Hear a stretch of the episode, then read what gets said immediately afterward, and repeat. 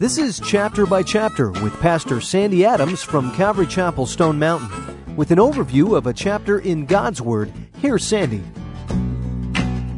In Mark chapter 9, Jesus is transfigured or changed from the inside out. Jesus was God incarnate.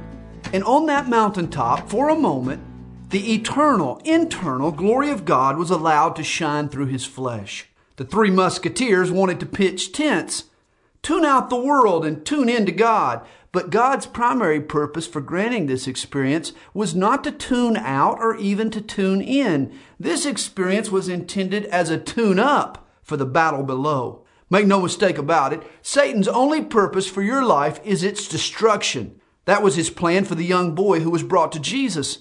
The father asks the Lord if he can help his son. Jesus asks the father if he can believe.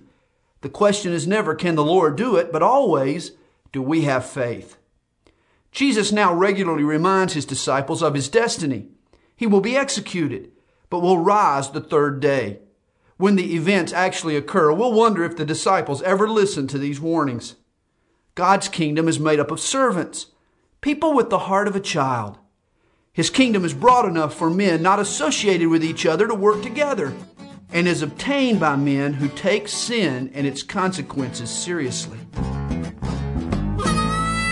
It's our desire at Chapter by Chapter to see you reading God's Word. So each day, Pastor Sandy Adams will summarize for you a chapter in the Bible.